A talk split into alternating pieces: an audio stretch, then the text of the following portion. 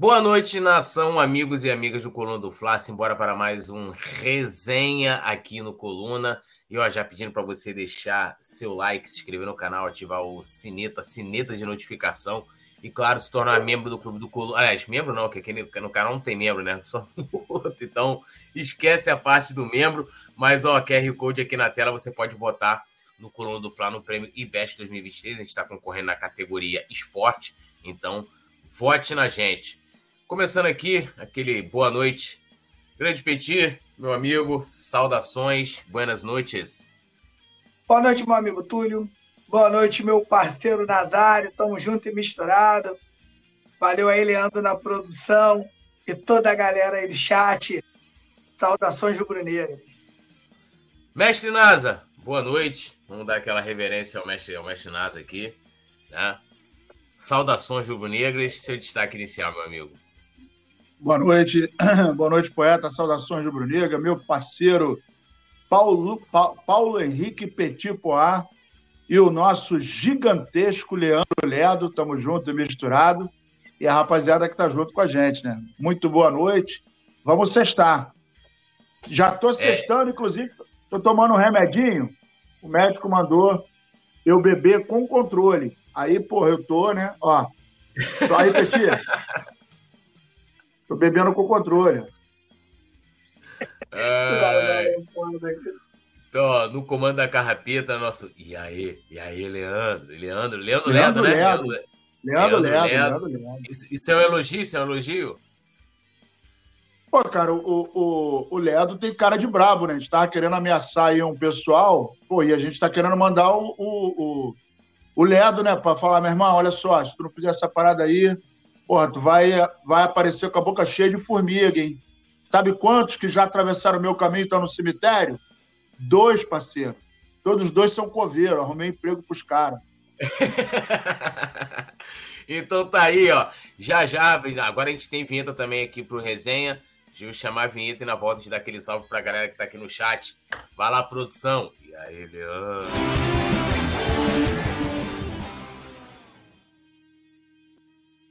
Então, ó, dando aquele salve aqui pra galera que tá no chat, Yuri Reis, buenas noites, poeta Túlio, Roberto Nazari Petit. A produção já colocou aqui também no chat o link para você ir lá para o prêmio IBEST, votar no Coluna do Fla. Tiago Mendes, Alisson Silva, cheguei agora daquele jeito, fraturando meu dedo no like. Aí pode fraturar, né? Porque tem que dar o like hoje, dar o like amanhã, então deixe seu like. Bom, Hoje a gente vai falar bastante aí sobre números, recordes, né? Temos também informações atualizadas sobre o nosso querido Bruno Henrique. Cebolinha também fazendo uma análise da temporada do Flamengo, as estratégias do Sampaoli e mercado da bola, renovação do nosso querido Gabigol. Bom, vamos começar aqui, né? O Flamengo tem os três principais artilheiros do novo Maracanã no atual elenco. Veja ranking. Então vamos ao ranking, né?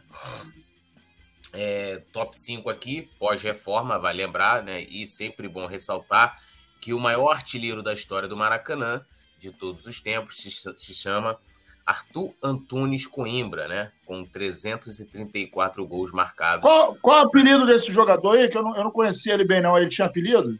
Tinha apelido, o pessoal chamava ele de Zico, de Galinho de Quintino, essas coisas assim. Esse jogador aí, fraquinho, fraquinho. Ó, e o top 5 aqui do novo Maracanã traz o Gabigol, né, com 75 gols, sendo 3 pelo Santos e 72 pelo Flamengo. Em segundo lugar, o Pedro, 66 gols, sendo 11 pelo Fluminense e 55 gols pelo Flamengo. Em terceiro lugar, Bruno Henrique, com 49 gols, sendo 1 pelo Santos e 48 pelo Flamengo. Em quarto, Fred, com 45 gols, sendo 3 pela seleção brasileira e 42 pelo Fluminense. E sim, em quinto lugar, Germancano com 38, né, sendo dois gols pelo Vasco e 36 pelo Fluminense. É, a gente vai analisar isso aqui. Aí primeiro eu quero fazer aqui, trazer o. Isso aqui dá para desdobrar em várias coisas. O primeiro recorte é que a gente vê o, Gabigol como artilheiro e como o Gabigol né, se mostra é, gigantesco. Posso colocar o Pedro também, porque o Pedro ele, ele surge né, no profissional do Fluminense já há alguns anos com o Maracanã reinaugurado.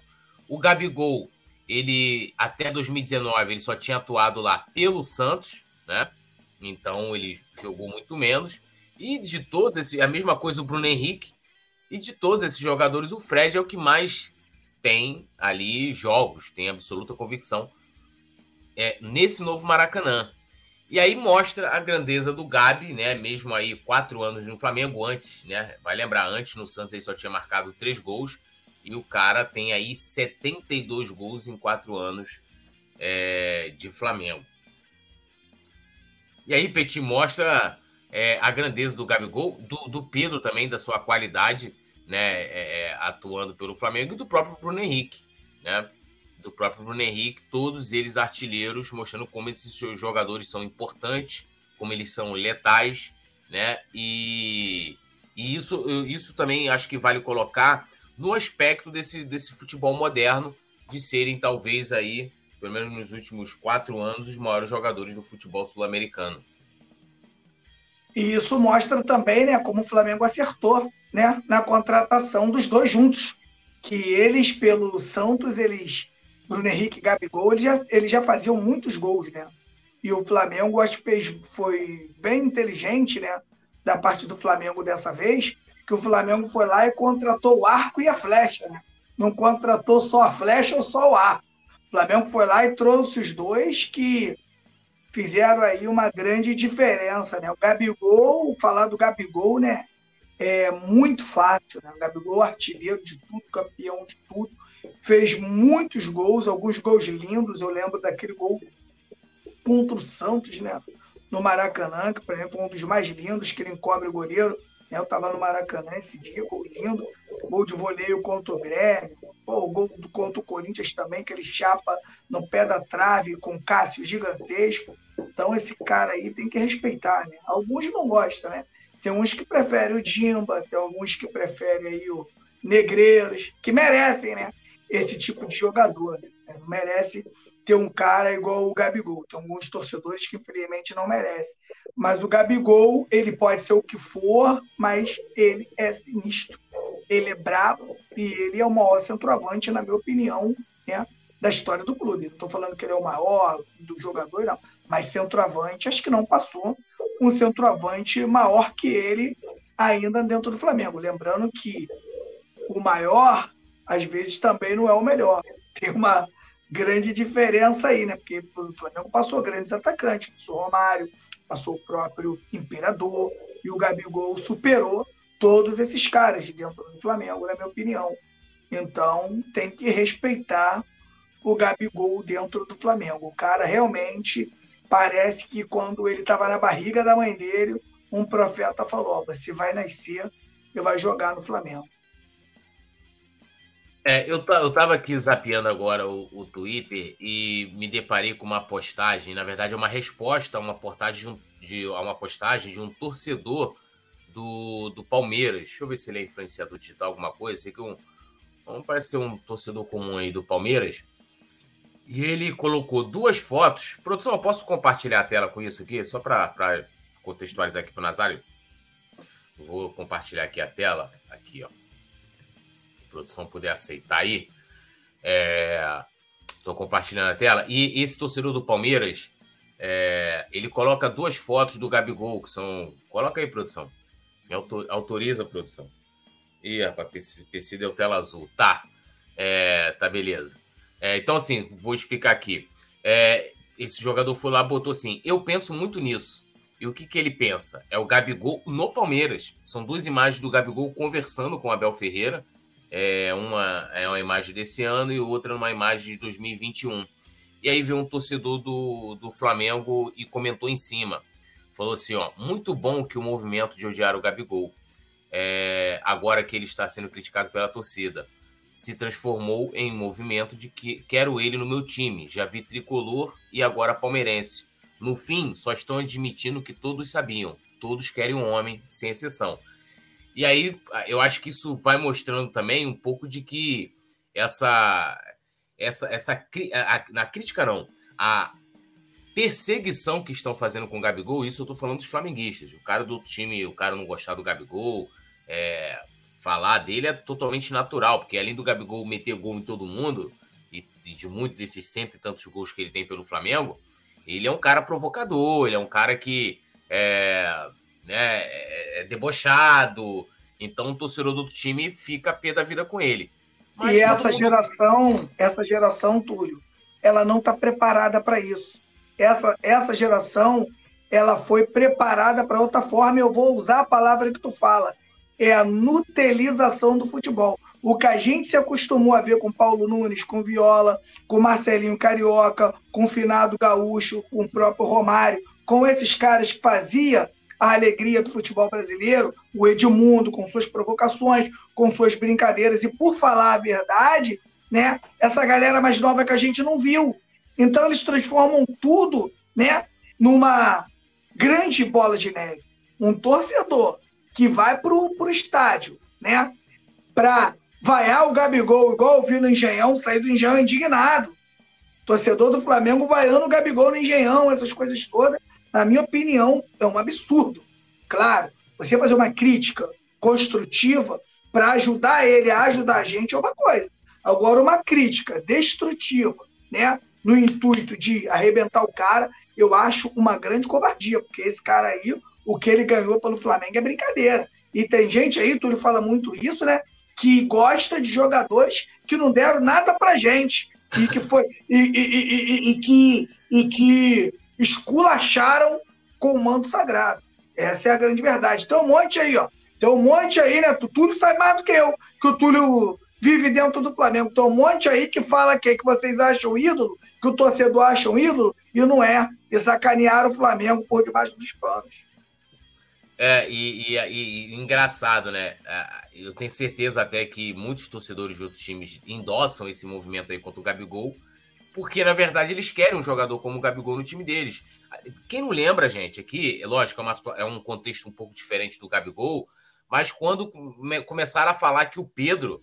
É, o, ah, o Pedro não pode ser reserva no Flamengo, coitado do Pedro, tem que sair do Flamengo, hein? Porque, porra, tem que ir pra seleção, não sei o quê e tal porque queriam, né? Chegou a ter um jornalista falando que o Pedro tinha fechado com o Flamengo. Aí botou assim: ó, Pedro fechou com o Flamengo, agora só falta só. Pedro, perdão, fechou com o Palmeiras, falta só o, o Flamengo é, é, é, aceitar.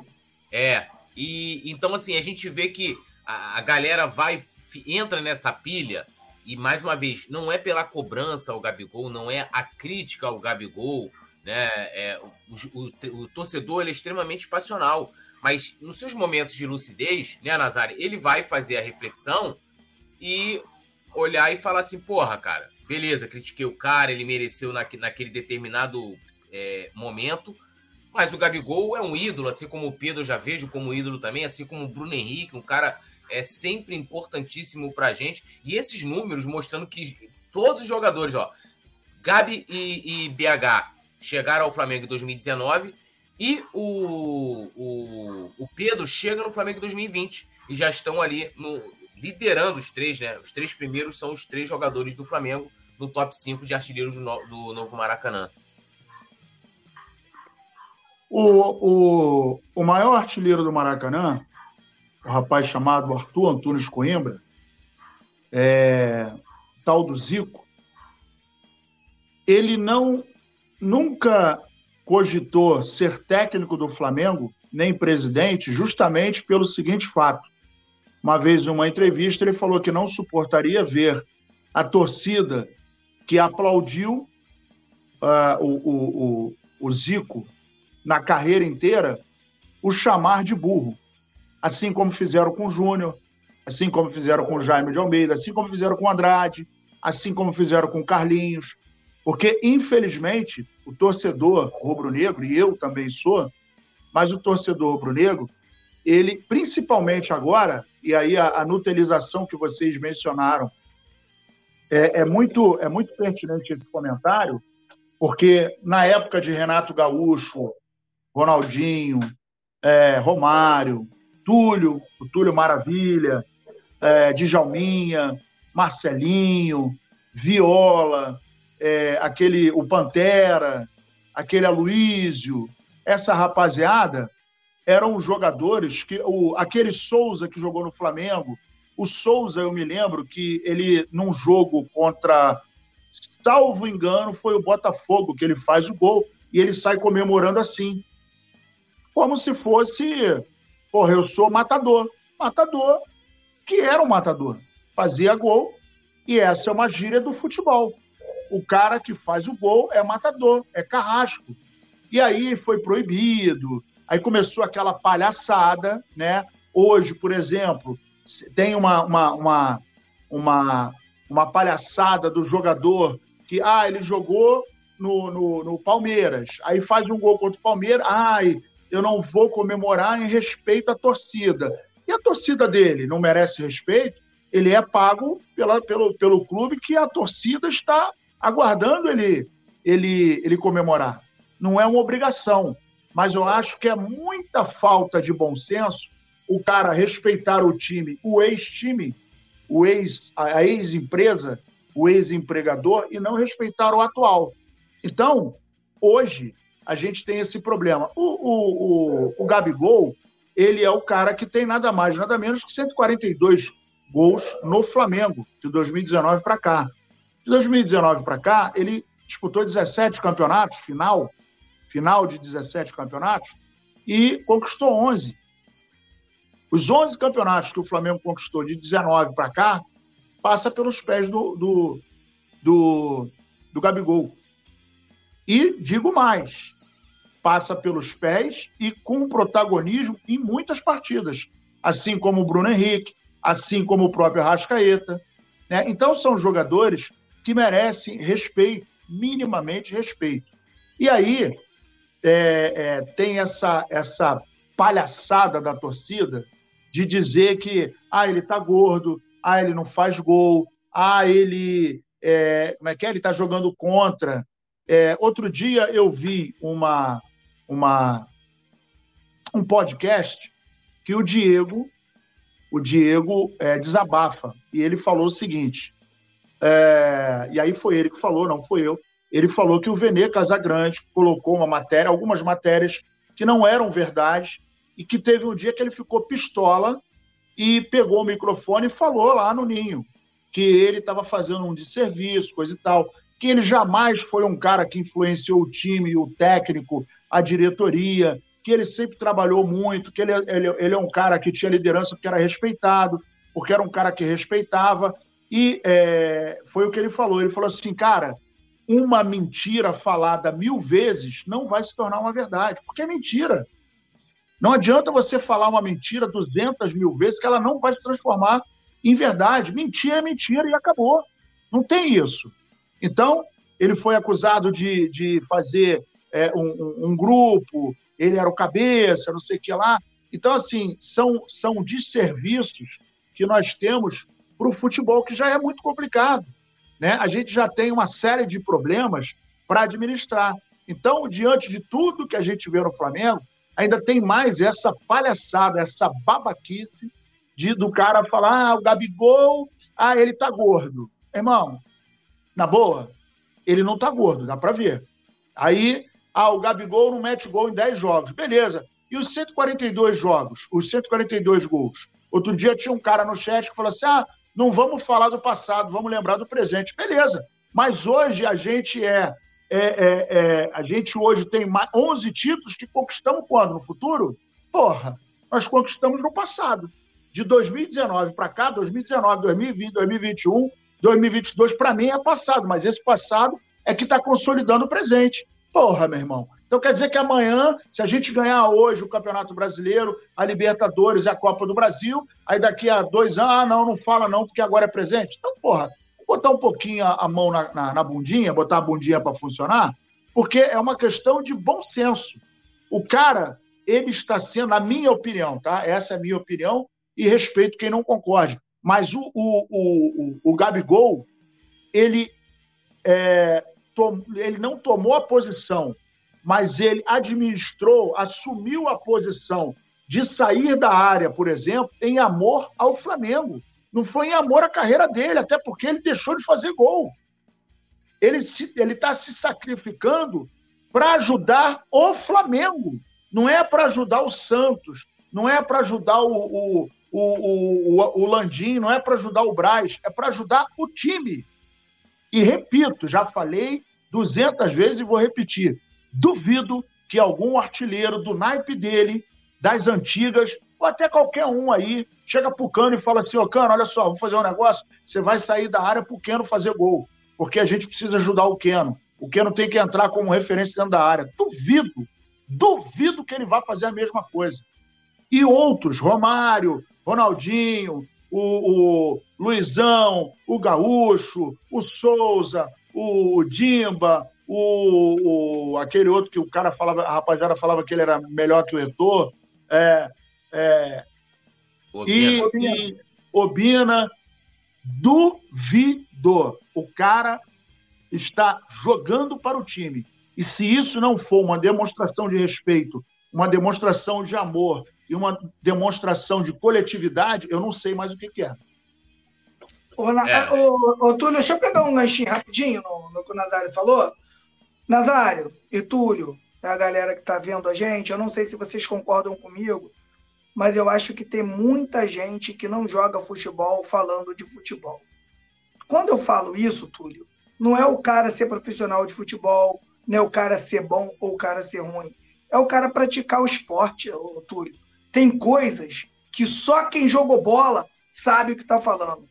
Só quem jogou, só quem pisou na bola, só quem joga uma pelada ou quem joga um jogo apostado, só, só, só esses caras sabem.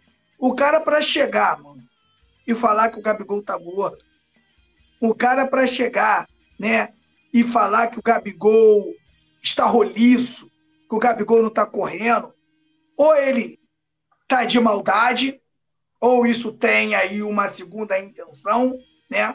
Ou o cara nunca pisou na bola na vida dele. O cara não faz uma análise de nada. O cara só vê o seguinte, Túlio, Gabigol não tá fazendo gol.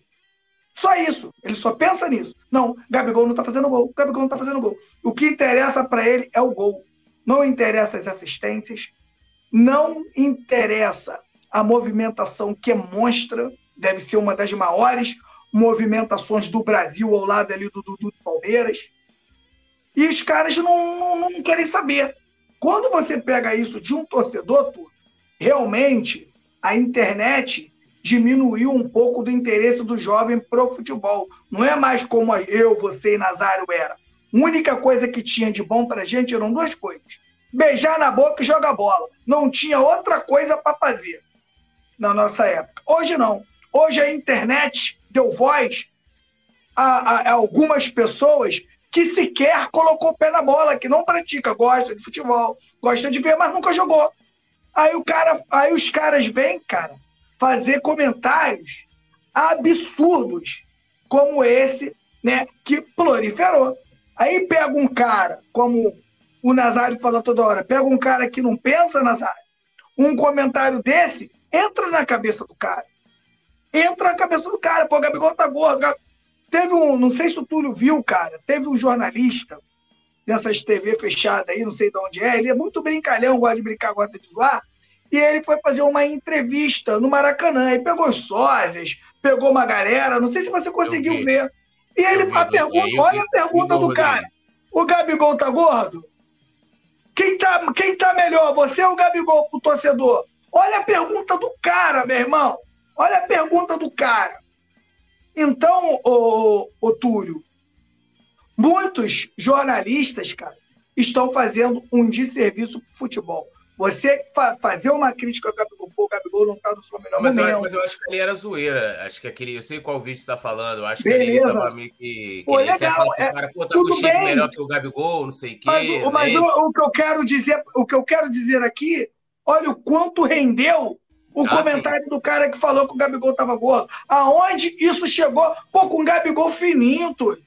Uma covardia com covardia com o cara que voltou a treinar duas semanas antes. Gabigol tá fininho, cara. Né? Então, na minha opinião, um comentário desse, cara, é, é um desserviço aí, não só para o Flamengo, mas para o futebol.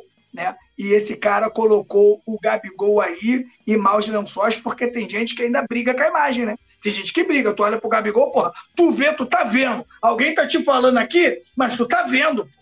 Se ele tá gordo ou não tá, pô. Tu tá vendo.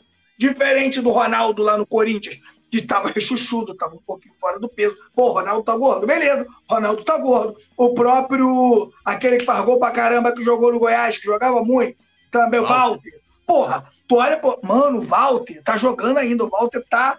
Mano, Até o Walter hoje, tá com mais de até 100 hoje. quilos, Walter, Tá desse tamanho, assim. Walter tá gordo, gordo, gordo de verdade. Mas tá jogando, que ele joga muito, ele dá um toque na bola. Meu irmão, então esses você tá, você tá vendo. Agora, pra você olhar pro Gabigol e falar que o Gabigol tá gordo, meu irmão, é um absurdo.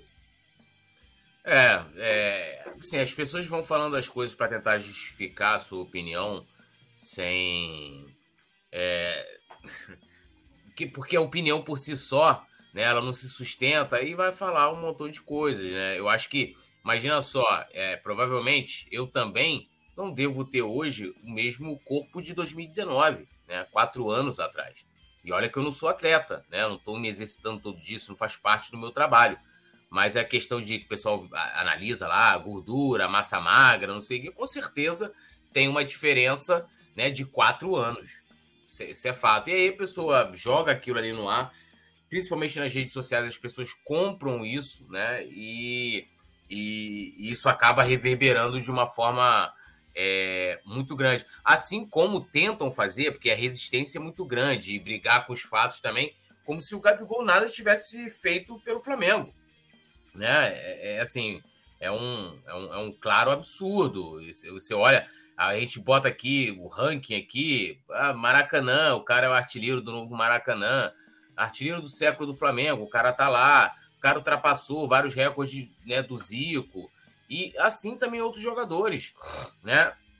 É, e ficam nessa de querer desfazer de um jogador que tá todo mundo querendo, gente. Quem desdenha quer comprar. Essa é, é a grande realidade. O amor ele fica ali, ó, do ladinho do ódio. Então eles ficam ali falando do Gabigol, os, os antes, mas eles têm uma inveja danada de ter um jogador como o Gabigol.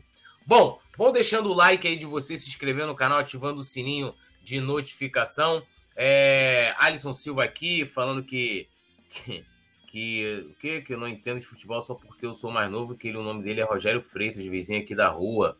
Disse que ter visto ah tá, ele queria ter visto o Zico jogar e o Romário e provavelmente foi o tricolor falou para ele que o Cano é melhor do que o Romário. Porra, irmão. Vou nem responder isso aí porque é até uma cinte pro Romário. Ó, Mas, mas ô, Túlio, eu, eu concordo, tá? Eu concordo. O quê? Que Eu o acho Cano que- jogou. Eu acho que o Cano é que melhor. joga- Eu acho que é. Hoje Romário? é, pô. Romário tem 60 anos, pô. Cano tem Ah, quanto? tá. ah, tá. Aí sim, né? Ah, e, e mesmo assim eu tenho minhas dúvidas, hein? Mesmo assim minhas Ah, dúvidas. Se deixar o Romário ali paradinho, ele ainda decide, Olha. ainda decide muito campeonato. Luciano Costa está aqui com a gente também, Thiago Mendes, e vamos seguindo aqui com a, com a nossa pauta. Bom, Bruno Henrique não vai ser relacionado né, para o duelo contra o, contra o Botafogo. O Flamengo vai adotando cautela aí. E assim, enquanto não tem informação, tudo é muito subjetivo. Eu não sei se isso faz parte do processo, não sei se isso já estava no planejamento de tipo ele entrar na, na contra Curitiba e depois ficar mais alguns jogos fora, mas é, é, não sei, ninguém informa sobre isso, né? É, mas né, pelo menos o que coloca aqui a matéria é que é, é que né, o Flamengo está tá tendo uma certa cautela nesse processo aí, então, na minha avaliação, me parece ser algo é, planejado e que esteja dentro ali do, do cronograma preparado para o Bruno Henrique. Vocês querem falar sobre essa, essa ausência aí do Bruno Henrique na próxima partida contra o Botafogo? Petit? Essa A é. gente, a gente sabe que o departamento médico está fazendo, né? Quem somos nós para questionar essa, esse tipo de atitude, né? Os caras sabem muito bem como é que está a avaliação dele e isso é incontestável, né, cara? Não tem como. Não adianta colocar o, o Bruno Henrique em função da ansiedade da torcida, eh, da, da empresa, do clube, do- dos patrocinadores, porque é muito arriscado, né? A pessoa, o cara começar a jogar e dar um problema e de novo vai para o estaleiro. Então, tem que tudo no seu tempo, tem que ser calculado e friamente calculado para não dar problema, né? Chega, né? Chega de problema. Essa, essa é a grande diferença hoje que o Flamengo tem, né, Túlio? O, o Bruno Henrique, um dos principais jogadores do Flamengo, já parado há quase um ano. O próprio Arrascaeta também, que jogou com, jogou com a contusão que incomodou ele, já está parado há algum tempo. E a gente vê o quanto, tempo, quanto tempo né, o Flamengo perdeu com o Vitor Pereira, né? Porque se tivesse continuado com o Dorival, ou se tivesse feito a contratação do Sampaoli antes, a gente estaria aqui contando uma outra história, né? O, é, o quanto o Flamengo se comporta, se tiver encaixadinho, né? O quanto o Flamengo consegue se comportar com a ausência de alguns jogadores. É isso, é, é isso que outros clubes não aguentam. Tem alguma coisa. É, é, muito enxuto o próprio Fluminense aí. O Fluminense se perde aí um John Ares por três, quatro meses, não, não tem reposição, não consegue colocar um, um cara no lugar do Cano, um cara no, no lugar do John Ares. Eu acho que nem do Keno eles conseguem uma reposição. Então fica ali muito enxutinho. Não pode acontecer nada de diferente. Esses caras têm que jogar uma temporada toda sem se lesionar. Se acontecer qualquer coisa, não tem uma reposição. Então, na minha opinião, essa é a diferença do Flamengo, porque quando chega no meio do campeonato, quando tá todo mundo estourando ali, né, os jogadores, principalmente jogadores que têm uma idade maior, o, o Marcelo agora já está com um problema na coxa, né? Marcelo já não vai ser relacionado agora ao próximo jogo do Fluminense. Então essas coisas começam a acontecer, né? E o Flamengo tem gás. O Flamengo tem gás para continuar vencendo, né? Cara, é uma pena, Túlio, é uma pena o que a diretoria do Flamengo fez com o início do ano do Flamengo. Cara, é uma pena, porque hoje a gente já poderia ter aqui ganhando, ter, a gente podia ter ganho duas taças, a gente estaria em outro clima e em um outro nível de, de futebol. É, é né, complicado, né? Eu sei assim, o, que, o que eu posso dizer é que o Bruno Henrique faz falta, né? E, e continua fazendo e vai continuar fazendo falta para o Flamengo. Poderia ser um jogador que estaria agregando bastante aí ao nosso elenco. Bom, é, vamos seguindo aqui também, lembrando sempre a galera do like de se inscrever no canal, né? Cebolinha deu entrevista na Flá TV e ele falou, né, é, do tempo perdido no início do ano, né? Mas ele projeta aí uma, um futuro, uma temporada melhor daqui para frente. Abrindo aspas aqui ao Cebolinha, a gente precisava fazer esse tipo de jogo, né? Falando no caso da partida contra o Maringá, ele marcou gol, não só pelo resultado, mas também pela exibição. Muitas coisas positivas. No jogo passado fomos derrotados pelo Inter, mas vimos evolução e esse jogo contra o Maringá foi para confirmar. Estamos no início de trabalho, mas a gente já viu uma evolução. Nossa equipe começou o ano de uma forma diferente do que gostaríamos, mas a gente viu nesses últimos jogos muitas coisas positivas e isso acaba nos alegrando porque colocamos em prática o que temos treinado. Tenho certeza de que esse ano vamos colher bons frutos, finalizou aí o camisa 11 e falou óbvio, né, Petit? Ele só não deu nomes, né? Que é tipo, perdemos tempo com lá com o português. Uma pena. E agora que estamos iniciando o trabalho. Verdade, cara. Uma pena, uma, um, cara, uma pena o que aconteceu com o Flamengo. Eu, tô, eu não sei se vocês estão assim, mas eu estou muito confiante, cara, com o Sampaoli. Cara, eu estou muito confiante. Eu achei que com esse pouco tempo ele trouxe para o Flamengo algumas coisas que outros técnicos não trouxeram, tá? É... o posicionamento do Gerson, né? Eu até quando eu fiz o meu vídeo de opinião eu falei sobre isso. O Gerson hoje ele atua no meio campo, atuando pelo lado esquerdo. Quem que faz essa função? De Arrascaeta. Arrascaeta que faz essa função do Gerson, né? E a gente agora com o Gerson atuando por esse lado, eu falei com, com o Nazário que o Arrascaeta está trazendo o Sampaoli, gente, peraí, é, não é uma comparação, tá? Não estou aqui fazendo uma comparação para a galera que está vivendo. Eu estou falando que o Sampaoli pode estar tá trazendo para o Flamengo uma coisa que nem o Jorge Jesus trouxe. O JJ, ele jogou com, praticamente com um time e ele só mudava quando o cara estava lesionado, quando o cara realmente não poderia jogar. Aí ele pegava e trazia outro, né? Tudo. Agora, o Sampaoli é, pode estar sendo inédito em quatro anos de Flamengo, Túlio, a gente não ser tão dependente do Everton Ribeiro e da Rascaída. Porque aí, o esquerdo. Não, pode Fala. concluir, pode concluir. esse, esse esquema né, traz outros jogadores para, para a posição. Hoje o Flamengo ele joga com dois triângulos. Do lado direito é o Wesley, Everton Ribeiro e o próprio Gabigol, fazendo as triangulações. Do lado esquerdo é o Gerson, né? o Ayrton Lucas, que também é muito ofensivo, e o Cebolinha no corredor. E o Pedro centralizado. Né? Olha quanto o, o Pedro está sendo beneficiado por esse esquema, Túlio. Ele é municiado pelos dois lados do Flamengo, e bem municiado pelos dois lados. E ele tem as características que esse esquema precisa.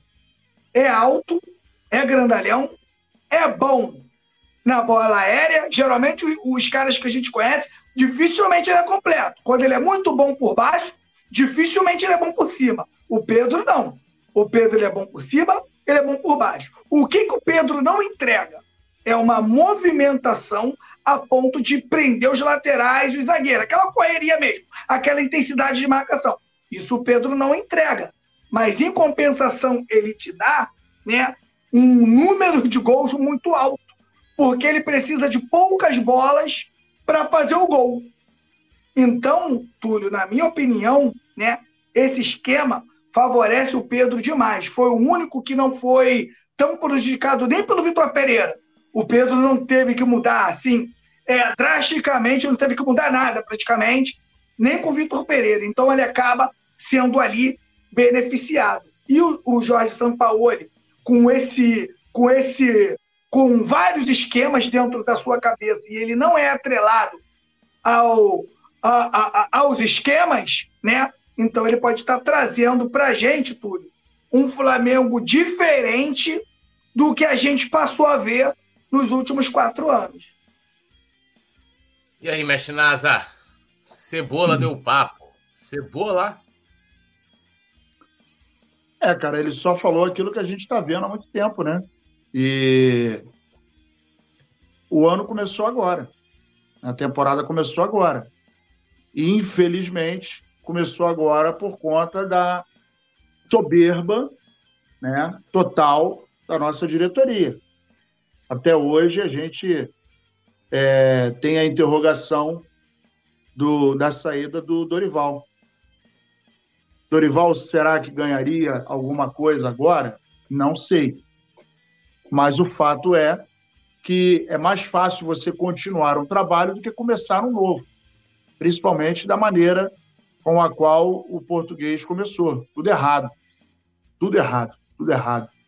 E aí a gente viu o resultado. Então, assim, é, o time, você vê que o time, embora esteja com, jogando com mais intensidade, e a gente viu um time é, pressionando o Maringá, e aí vai ter, vai ter aquele bobalhão que vai falar, né? Ah, mas o Maringá é time de Série D. Pois é, mas ganhou o primeiro jogo de 2 a 0 Ganhou e, e, a gente deu sorte que ganhou de dois só. Podia ter metido mais, porque o Flamengo estava perdido. E mais uma vez, foi demonstrado para os doutos em futebol que o técnico, é, quando mexe corretamente ou incorretamente, o efeito catastrófico ou muito bom acontece dentro de campo. Então não adianta você ter Hoje eu estava discutindo isso, inclusive, numa, reuni numa, numa reunião. É, uma pessoa estava falando para mim que a gente tem 40 mil estabelecimentos em Maricá. E aí eu falei o seguinte: não adianta você ter 40 mil clientes se o seu produto não for bom. Se você tiver um produto ruim, você pode ter um milhão de clientes. Mas se o produto é ruim, não vende. Então é aquele detalhe: se você tiver dentro de campo um produto ruim, ou seja, jogadores ruins, o time não vai adiantar. Você pode pegar o Guardiola, você pode pegar, é, é, ressuscitar o Tele, você pode botar o Tite com jogadores ruins, não vai, não vai conseguir nada. Não tem jeito. Então, é um conjunto, é um processo, é uma corrente. Você tem que ter jogadores bons, jogadores com qualidade técnica boa, ou acima da média, no caso do Flamengo, e você tem que ter um cara com leitura de jogo na beira do campo. Se ele não tiver leitura, o Flamengo não ganha. E isso não sou eu que estou falando acabamos de passar novamente por essa experiência constrangedora, patética, vergonhosa com o segundo português no segundo ano. Né? São dois anos seguidos que a gente pega dois portugueses e passa a, o mesmo recibo vergonhoso, 2022 e 2023. E agora o time, o que, que vai acontecer, a gente não sabe, mas que nós já entendemos que tem uma mexida e que o time evoluiu, isso é ponto pacífico. Um outro detalhe que é, não sei se vocês já estão sabendo, mas está lá no Coluna, o Sampaoli deu a seguinte ordem: no vestiário não entra ninguém que não seja do departamento de futebol, departamento médico e as pessoas que são estão no meio do processo. Fora isso, não entra. Acabou, dirigente, amigo do amigo, tio do papagaio, do vizinho. Irmão, não. Jogador, comissão técnica, massagista e quem? O preparador de goleiro, preparador físico, e acabou. E isso é para focar, isso é para trabalhar. E eu hoje falei numa opinião. Numa, numa empresa, você entra em determinados locais, nem os funcionários são autorizados a entrar. O avião, por exemplo, só pode entrar o piloto. Se o piloto chegar lá, fechar a porta e falar para pro, os comissários, olha só, não entra mais, acabou. A área restrita para, para visitantes, para clientes, para fornecedores. Aqui é restrito a funcionário. Ponto final. E isso é atitude. Isso é visualizar, vislumbrar o que o Flamengo precisa. Precisa de comprometimento, de seriedade, mas também precisa acabar com a palhaçada. O Flamengo não é time de várzea. O Flamengo é um time profissional, tem a 36 folha, folha salarial mais cara do mundo. Então tem que agir como tal. Não cabe mais amadorismo no Flamengo. E o Sampaoli está mostrando que é com seriedade, com profissionalismo, com comprometimento e com dedicação que isso vai acontecer. E eu estou muito feliz aí e estou bastante esperançoso também com a chegada dele. O Nazário, ele fez isso no Ninho também, tá? No Ninho também, não pode entrar mais ninguém agora. É só jogador também, jogadores, comissão técnica, amigo. O cara vai levar o amigo lá, parceiro, não entra mais ninguém. Ninguém assiste mais o treino, todo mundo fechado. Agora, eu estava até tá falando aqui com a minha, eu tava falando aqui com a minha esposa o seguinte, né? Que o centro de treinamento do Flamengo é onde você monta a sua estratégia de guerra. Pô. Ali tá fechado, ali tu tá montando as suas armas pô, contra o seu inimigo. Então, dali, não pode sair nada, cara. Qualquer coisa que saia ajuda o inimigo. Hoje, futebol, todo mundo estuda todo mundo. Então, qualquer coisa que você esconda prejudica o adversário. O adversário não consegue te pegar. Ou vocês não lembram do, do dia que o, que o Jorge Jesus escondeu a rascaeta do Grêmio? Quanto tempo o Jorge Jesus não escolheu? Não vai jogar, não vai jogar, não vai jogar. E os jornais, todo mundo não vai jogar. O Arrascaeta relacionado, uma hora antes do jogo. Quebrou o Renato, cara. Parece que não, mas quebra. O cara treina um time para marcar um, vai ter que marcar outro. Parece que não, cara, mas tudo né, é uma estratégia. Então, tudo que vaza do Flamengo, infelizmente, estratégia. O Flamengo é o único clube que, com 24 horas antes, o técnico, o técnico adversário sabe a escalação do Flamengo. É absurdo isso. Agora, com todas essas coisas do Sampaoli, isso aí também atrapalha o cara, porque uma hora ele joga no 4-4-2, outra hora ele joga no 3-5-2, outra hora no 4-3-3. Ele é sinistro, meu irmão. Então, isso aí vai atrapalhar o X e também os técnicos adversários. É, e a gente entra nessa questão que o Petit colocou, justamente aqui do que. É, dessa questão do esquema, né, da, das as estratégias utilizadas, a formação pelo Sampaoli de que isso dentro do Flamengo hoje é muito segundo plano. Então, pegando aqui alguns esquemas que ele utilizou, contra o Nublense, que foi a estreia dele à beira do campo, ele usou um 3-5-2. Contra o Internacional, ele jogou no 4-4-2, iniciou, no caso, o jogo assim, né? E contra o Maringá, o Maringá ele variou entre o 3-4-3 e o 4-3-3. É, e aí, o, Nazário, é uma coisa que dificulta para o adversário. Ele não sabe né? É, é, como, como vem o time do Sampaoli, né? Que ele, né? Isso, isso né? segundo a gente vê no noticiário, vem acompanhando e ele vem fazendo isso, que ele vai armando e formando a equipe conforme o adversário. E mesmo que vaze escalação, Porque a escalação só é problema quando vaza quando perde, meu amigo. Quando ganha, a escalação vazou contra o Maringá, ninguém comentou a escalação depois do 8 a 2 né? Porque o time venceu. E fica até difícil, mesmo que vaza a escalação, o cara vai falar, pô, será que ele vai com esse time aí mesmo? Será que vai com três, vai com dois zagueiros? Como é que você vê essa mudança de filosofia do treinador, que, na minha opinião, tem que ter variação tática. Porque você imagina só, o cara tem uma maneira só de jogar, os times adversários eles estudam, né? Tem profissionais inteligentes, acha uma maneira de, de, de, de brecar aquele sistema, de fazer com que aquele jogo não funcione, e o cara tá preso ali. O Vitor Pereira era assim. Eu jogo com três zagueiros, dois alas e acabou. Não tinha mais nada. O Sampaoli já é um cara diferenciado, né?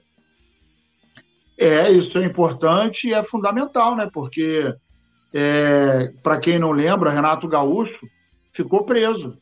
Né? O Flamengo entrou, quando ele começou, começou a fazer bons, duas boas partidas, aplicou algumas goleadas, e aí quando alguém começou a entender, quando os adversários começaram a entender que o Flamengo estava jogando de uma de determinada maneira, ele não teve leitura, sensibilidade e nem a perspicácia de fazer uma, uma troca tática. O Flamengo, uma variação tática. Ele ficou preso e a gente viu o resultado.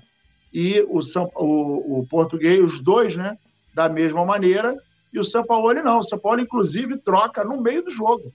Acho que foi contra o Curitiba. Ele começou com três zagueiros, de repente ele passou para dois, e aí eles. Isso é sensibilidade técnica. Né? O cara tá olhando e, pô, não, vou mudar aqui a minha tática para que eu possa. Eu estou vendo aqui que o adversário está aberto aqui, está marcando, ele tem mais força no meio, então eu vou povoar mais o meu meio-campo, vou tirar um zagueiro e aí vou botar um cara mais na frente, vou povoar o meio-campo, vou trabalhar tanto defensivamente quanto é, ofensivamente. E aí você tem que ter essa sensibilidade dentro dos 90 minutos. E é para isso que nós temos cinco é, opções de, de troca, né? Quando você utiliza o óbvio pelo óbvio, acontece o que aconteceu com o Flamengo. Então é vital essa leitura, essa atitude, né? E, e principalmente a maneira como ele se comporta dentro de campo. Não estou falando do fato dele estar tá andando 12 quilômetros na beira do campo, não. Mas é tá ali apontando, gritando, chamando atenção, vem para cá, vai para lá, o fulano está errado, desce, Beltrano, sobe e tal. Porque quem está em campo não está tendo a visão de quem está fora. E ele é um excelente treinador. E ele, com a visão que tem, ele acaba posicionando e reposicionando o time dentro de campo o que acaba fazendo a diferença. Então, um grande time tem sim um grande técnico. Não adianta que falar, ah, não, é, vamos lá, vamos lembrar a fala do, do senhor Renato 71 Portalupe. Ah, eu com um time de 200 milhões eu faço e aconteço. Não fez nada, veio para cá e passou vergonha. Então, o cara tem que entender do riscado ali fora de campo, porque senão a gente dá um tiro na água. É, e e, e, isso, é, como eu falei, né, é importante demais e mostra muito da, demonstra muito a qualidade do treinador, né, Petit? Ah, demonstra, né? Demonstra, porque ele é um CDF do futebol, Túlio. Ele brinca com os esquemas na mão dele. Ele brinca, ele brinca, ele brinca. Ele não é atrelado a um. O que, que acontece, Túlio? Às vezes você, você como técnico, você tem uma temporada que foi muito boa, né? E você ganhou títulos dentro desse esquema. Vamos supor que isso aconteceu há cinco anos atrás. O cara fica com aquilo na cabeça e acha que tem que jogar só com esse esquema. Ele não consegue perceber que ele vai chegar em um clube que não tem jogadores para ele jogar no esquema preferido dele. Então ele não se adapta. É aquilo e acabou. Como foi com Paulo Souza e como foi com, com o próprio Vitor Pereira, eles não se adaptam, né? E o, o Sampaoli, ele falou isso numa entrevista que eu estou falando aqui. Ele falou: se eu né, chegar no Flamengo e não entender que esse time do Flamengo é um time que tem que jogar com a bola o tempo todo e eu que tenho que me adaptar ao elenco, eu vou, ter, eu vou, estar, eu vou estar fadado ao fracasso. E é verdade. Ele entendeu como o Flamengo funciona. Ele entendeu. E a gente torce para que esse trabalho dê certo, né, cara? Para mais técnicos, né? Como o Sampaoli, como o JJ, com o, o próprio Fernando Diniz, que eu só não, não torço para ele porque ele está no Fluminense, é, mas é bem clubista mesmo, quero que ele perca tudo, mas também é um técnico inteligente. E se você busca é, visar o futebol brasileiro, isso é bom, Túlio. Porque, pô, Túlio, tu sentar, às vezes a gente, a gente gosta de futebol, né? Aí tu senta na frente da televisão, Túlio, dois times na retranca, Túlio. Dois times esperando um errar. É igual aquela luta que ninguém vai para cima de ninguém, espera um cair para dar um chute na covardia. É esse o jogo ruim, pô. Jogo ruim. Você não senta na frente da TV para ver um bom jogo por causa desses caras, né? E passa pelo Flamengo, como o Nazário falou, passa pelo Flamengo aí dois portugueses que passaram vergonha. Mas por isso também, o Flamengo acerta com o JJ. Beleza, deu tudo certo. Pô, Túlio, mas não é todo técnico português que é bom. Vamos supor que o Diniz vai pro, pro Benfica e o Benfica ganha tudo lá. Aí os caras vão vir aqui contratar Celso Rotti, vão vir aqui contratar esses caras aí. Mano Menezes. Pô, meu irmão, tem técnico ruim pra caramba aqui também. E o Flamengo não, não percebeu. O Flamengo, o amadorismo, né, que ainda impera dentro do clube, não faz análise nenhuma do que contrata, ou se faz, faz errado, né? Porque erra muito, se erra muito ainda dentro do Flamengo. Quando tem um técnico igual o Sampaoli, o Túlio, aí eles ficam famosos. Sabe por que, que eles ficam famosos? Porque é o Sampaoli. Ah, o, o, o que, que a gente falou aqui? É que o Sampaoli barrou todo mundo no Ninho do Urubu e barrou todo mundo também dentro do vestiário. Isso deveria ser notícia ou deveria ser uma coisa normal? Pô, quantos, quantas pessoas tem dentro do Flamengo que já poderia ter tomado essa atitude antes do Sampaoli? Então são coisas, cara, que você vê que tem gente que não que se não trabalha, trabalha pouco. Ou se enxerga, não tem moral para chegar e falar e cobrar e fazer. Porque o São Paulo chega e faz, e sabe o que vai acontecer, Arthur? O São Paulo vai falar: eu quero lateral tal, eu quero zagueiro tal. Aí sabe o que acontece? Aí a diretoria só tem a função de ir lá contratar o que ele quer, não participa. Aí tu, dá certo? Aí eles ficam famosos como, como eles ficaram com Jorge Jesus. A incompetência, se vocês trabalham mais do que eu, né? A minha incompetência não aparece, porque vocês dois estão fazendo trabalho por mim. Então é o que acontece, infelizmente, dentro do Flamengo. E ainda falo mais: se o Flamengo tem, desde o JJ, em todas as, todas as funções, o melhor profissional possível dentro do país, ou até de fora, dificilmente o Flamengo não tinha atingido a hegemonia do futebol. Porque esses caras dentro do Flamengo atrapalharam o Flamengo a ganhar. É, já ganhou muita coisa, mesmo assim. Ganhou coisa pra caramba. Imagine se ele tivesse errado menos, Túlio. Imagine se não tivesse vindo um Domenech. Imagina se não tivesse vindo um Paulo Souza. Imagina onde o Flamengo teria chegado. O que, é que a gente teria. Quantos mais títulos o Flamengo teria ganho. Então o Flamengo tem que aproveitar para não errar mais. Eu sempre digo, Túlio, hoje o maior campeonato para a gente é a Taça Libertadores, não é? E hoje, Túlio, a gente não tem mais os argentinos, Túlio, por causa da situação financeira do país. Essa é a grande realidade. E os argentinos são a pedra no sapato de todos os clubes brasileiros. Então, o Flamengo, como passa uma boa fase financeira, o Flamengo tem que aproveitar, tudo de, de, de daqui uns 10 anos, a gente ter mais uns 4, 5 títulos e buscar realmente a hegemonia da competição. Essa, é, eu acho que o Flamengo tem que pensar assim. Daqui a 4 anos, a, a 10 anos, a gente ganhar mais uns 5 títulos, aí ser 8 vezes campeão da, da Libertadores. Porque é capaz, porque a gente sabe que o futebol brasileiro é, de todo futebol brasileiro não, o futebol, o futebol mundial é capitalismo, irmão. Você contrata os melhores para ganhar os maiores títulos. Não adianta, você não vai ganhar título grande com time ruim. Tem que dar tudo certo na hora certa. Não adianta, tem que acontecer muita coisa para dar certo. E hoje o Flamengo tem que buscar a hegemonia do, do, do futebol da, da, América do Sul. É o que eu entendo. E para isso, em cada lugarzinho, o roupeiro tem que ser o melhor, o massagista tem que ser o melhor, o preparador de goleiro tem que ser o melhor possível. O Flamengo tem que ter o melhor em todas as funções, Túlio. Porque tem grana para isso. É recado um bi. tem grana para isso. Não é colocar amigo, não é colocar gente despreparada e nem pessoas que fingem que trabalham. É isso aí, a gente vai seguindo aqui, ó, pedindo a galera para deixar o like, se inscrever no canal, ativar o sininho de notificação. Alisson Silva comentando aqui, já imaginou o Simon Léo trabalhando de coveiro. Jaqueline Santos, Francis está aqui, Leandro Martins interagindo com a galera. É, e vão deixando aí o like, se inscrevendo. E ó, vote no Coluna do Fla, lá no, no prêmio IBEST. A gente está concorrendo à categoria esporte. Tem um QR Code aqui na tela, o link fixado também aqui no chat. E ó, continuando falando de, de Sampaoli, a gente teve uma revelação hoje que é do jornalista, cadê aqui, ó? É Alexandre Losetti, que é de uma participação passada do, do, do, do Sampaoli lá no Sport TV, né? Foi em agosto de 2022.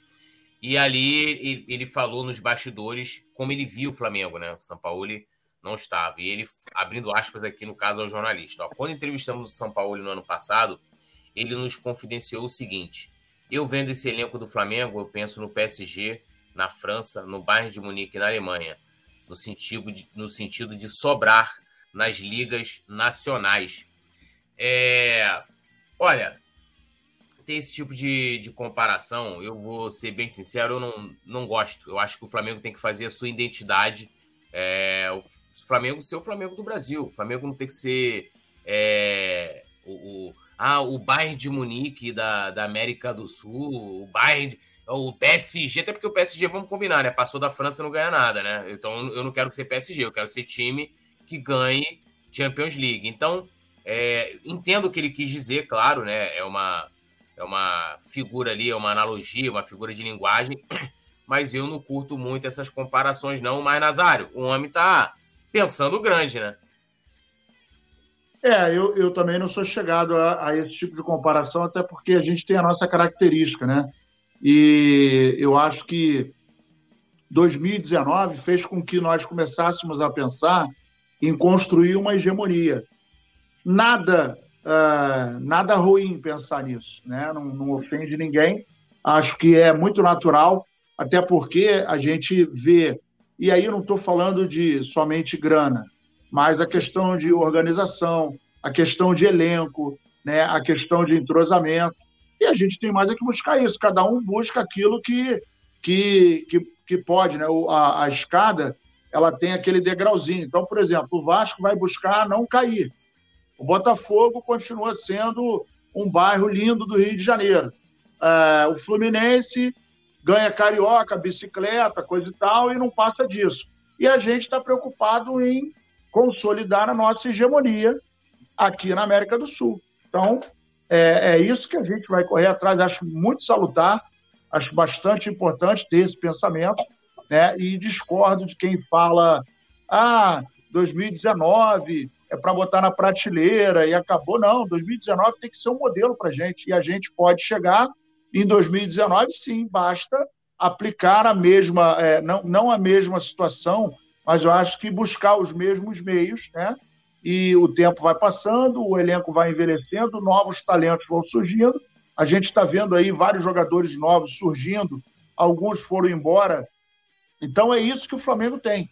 O Flamengo tem uma plena renovação do seu elenco, dos seus talentos, e a gente está vendo, né? Então, é, os 8 a 2 mostraram para a gente que nós podemos sim alcançar a hegemonia, basta trabalhar da maneira correta, ter resiliência, ter humildade e saber aonde nós temos que mexer, né?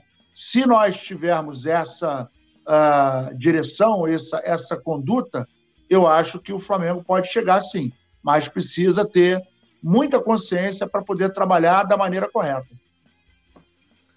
É, e aí, Petit, como é que você vê essa declaração do, do nosso querido Sampa? É, pensa grande. Pensa grande, ele pensa como eu penso, né? Claro, a gente fazer uma analogia ao PSG que não ganha, por exemplo, a Champions, né? Que é a nossa Libertadores da América aqui, mas eu entendi bem o que ele quis dizer, né?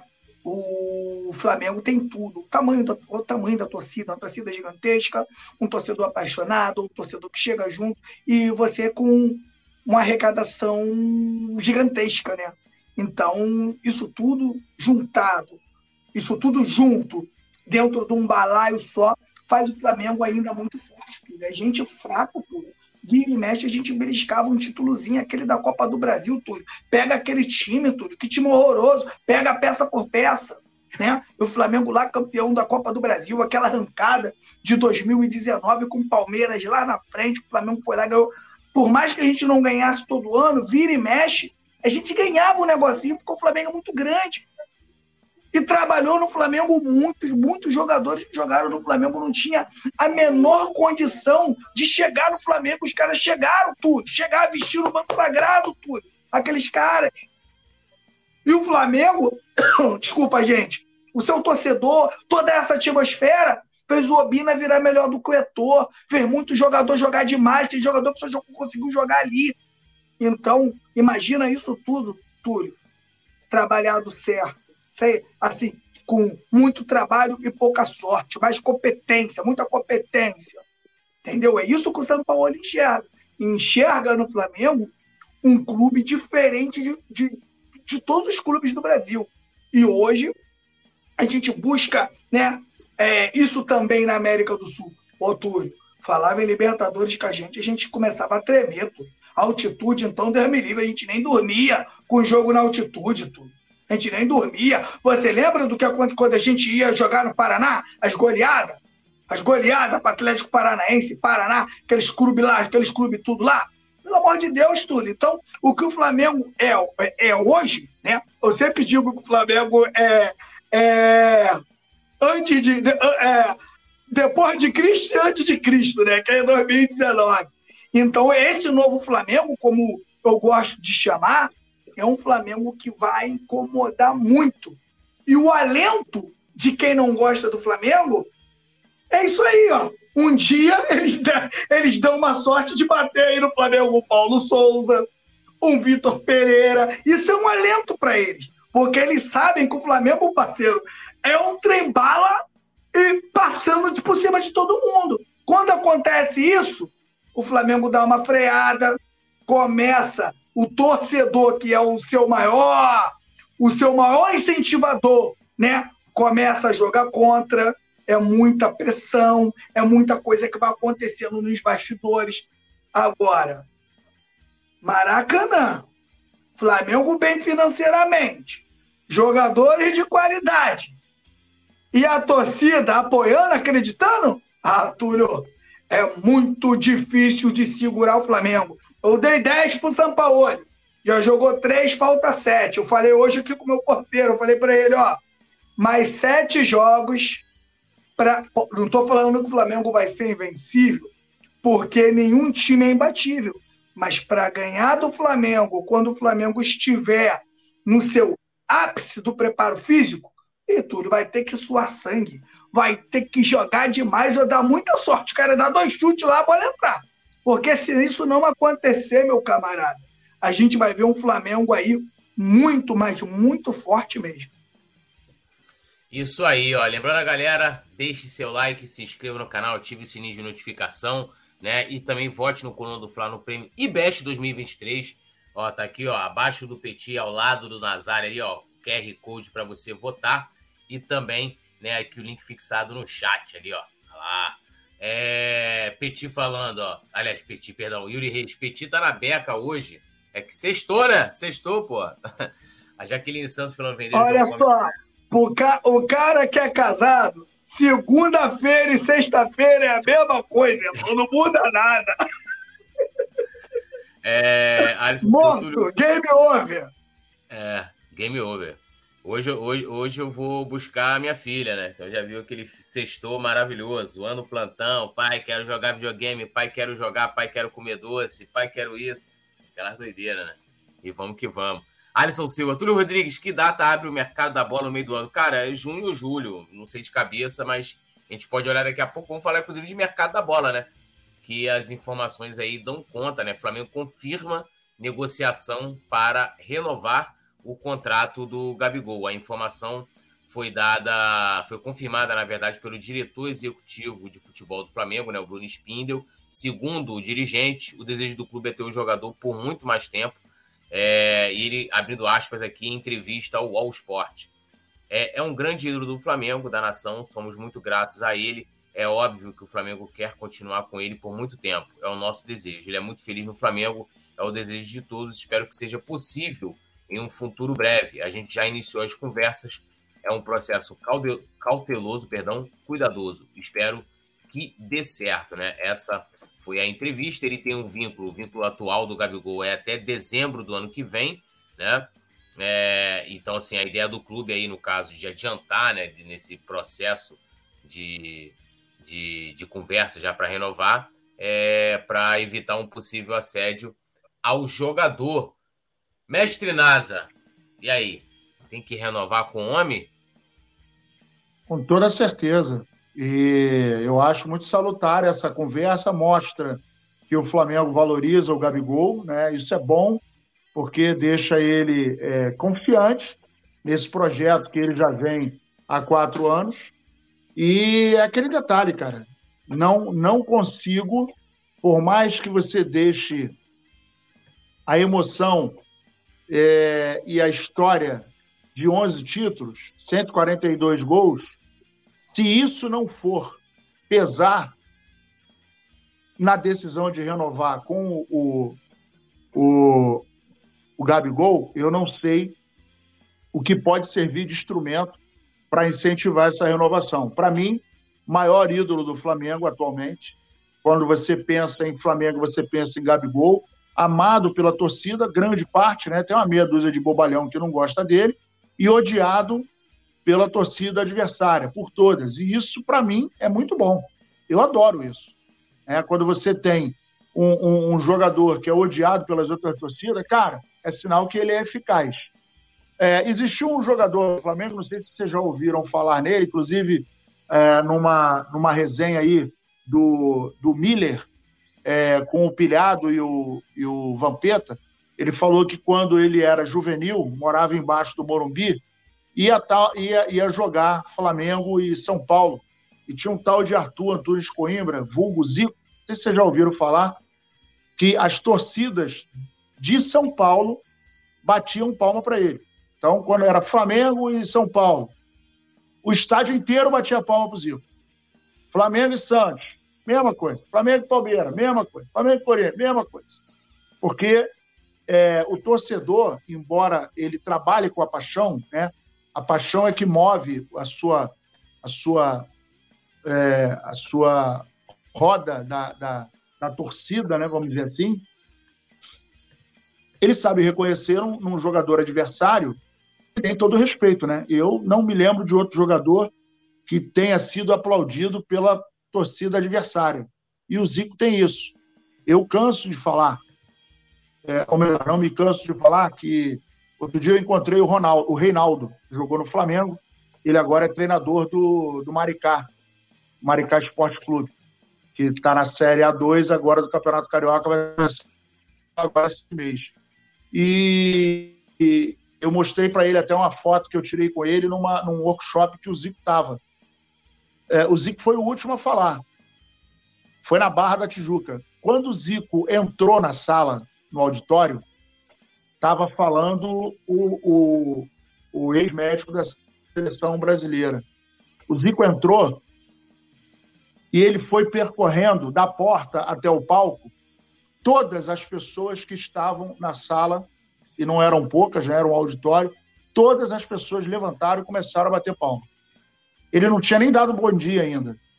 E, e assim, é, o Zico é uma divindade, né, cara? Então, Uh, embora o Zico não seja a pauta desse assunto, mas eu acho que o Gabigol é, precisa é, é, desse, dessa garantia, desse afago, desse, desse carinho, porque, ao contrário do que meia dúzia pensa, ele é muito importante para o Flamengo, é novo e ainda tem muita linha para queimar. Então, eu acho que é super válido essa, esse processo de renovação nesse momento, embora o contrato dele vá até o final do ano que vem. Mas caldo de galinha e precaução não faz mal a ninguém. Essa parada, né? Caldo de galinha. E aí, Petit? renova com o homem, eu daria logo mais cinco anos, largava mais cinco anos de contrato, aí ele ia ter, ele agora tá com 26, né? Terminaria lá com 31 anos. Ficava bonito os trabalhos aí lá de rediscutir o contrato com, com o Gabi, né? E aí, inclusive, havia, rapidinho, só para te, pra te dar um molinho, né? Há uma, há uma discussão nas redes sociais se o Gabigol, depois do Zico, é o maior jogador, né? Da história do clube. Tu quer que eu responda isso? Se quiser. Na minha opinião, é. Abaixo, ele pode, de repente, não pode ser o maior jogador, né? Que tem aquela coisa do cara ser do jogador e do ídolo. O Zico foi o maior jogador e o maior ídolo da história do clube. Eu acho que nunca vai deixar de ser, porque o, o, o Zico consegue conciliar bem isso, né? Agora, o Gabigol, ele, como ídolo, ele é o maior após o Zico. E se ele tivesse uma imagem, acho que ele não faz questão disso também, acho que cada um também tem seu jeito. Se o Gabigol fosse um cara mais simpático, seria maior ainda do que ele já é. Não estou falando aqui que ele tem que ser, tá, gente? Cada um tem um seu jeito e cada um é o que é. Não adianta forçar a barra. Mas o que o Gabigol já ganhou, o que o Gabigol já decidiu, né?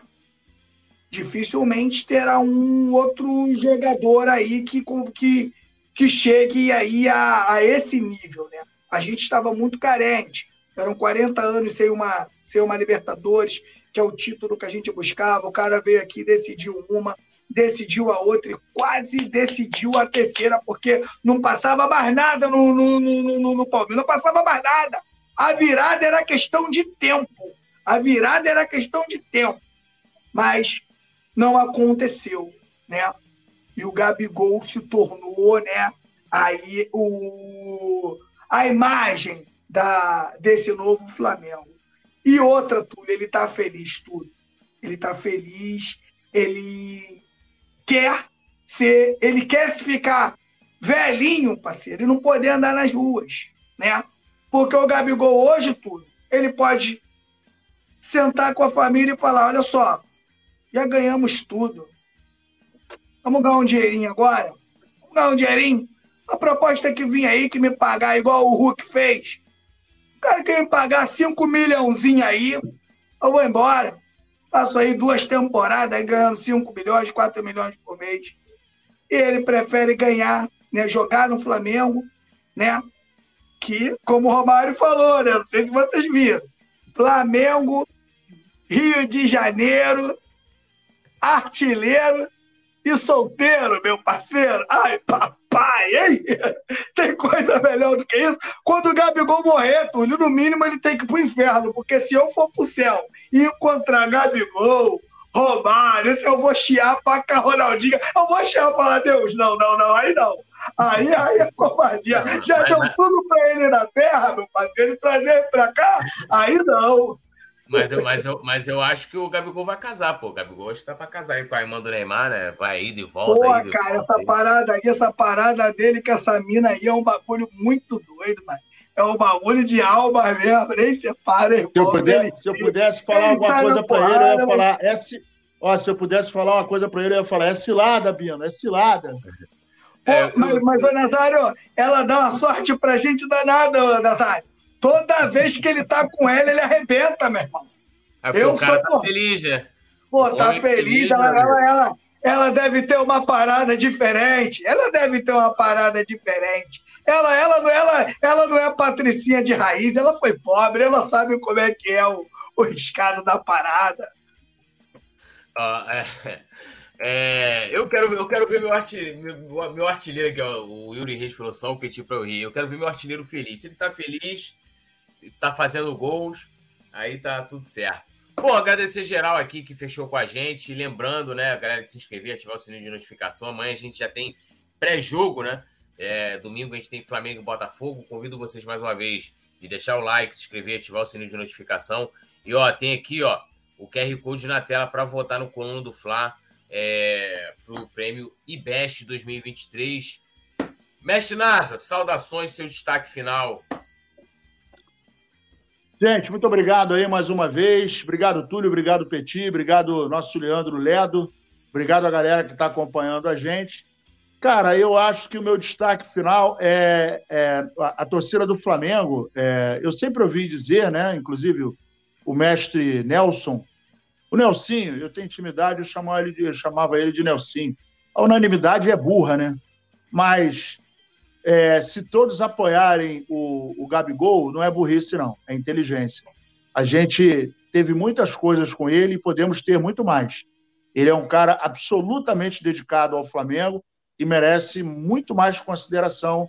Ele é um cara que está junto com a gente e brigando por nós. E vamos que vamos. Amanhã tem pré-jogo, domingo, mais uma vitória em cima do Foguinho. Meu camarada Petit, meu amigo Petit, boas noites. Seu destaque final. Boa noite, meu amigo Túlio. Valeu, meu parceiro Nazário. Valeu, Leandro da produção. Toda a galera que está aí. Muito obrigado a você que segue o nosso canal. Obrigado a você que deixou o seu like. Obrigado a você que ativou e que votou também, né? No Prêmio Best. Muito obrigado, galera que quiser me seguir aí, arroba Plaparódias Clube. A galera que vem pelo Coluna, eu sempre sigo de volta. Tamo junto e misturado e vamos para cima do Botafogo bonito, hein? Vamos dar uma paulada neles que estão merecendo. Ah, aproveitar esse, esse jabá, né? Porra, vou até vou compartilhar a tela aqui, vou pedir para a produção é, aceitar aí. É...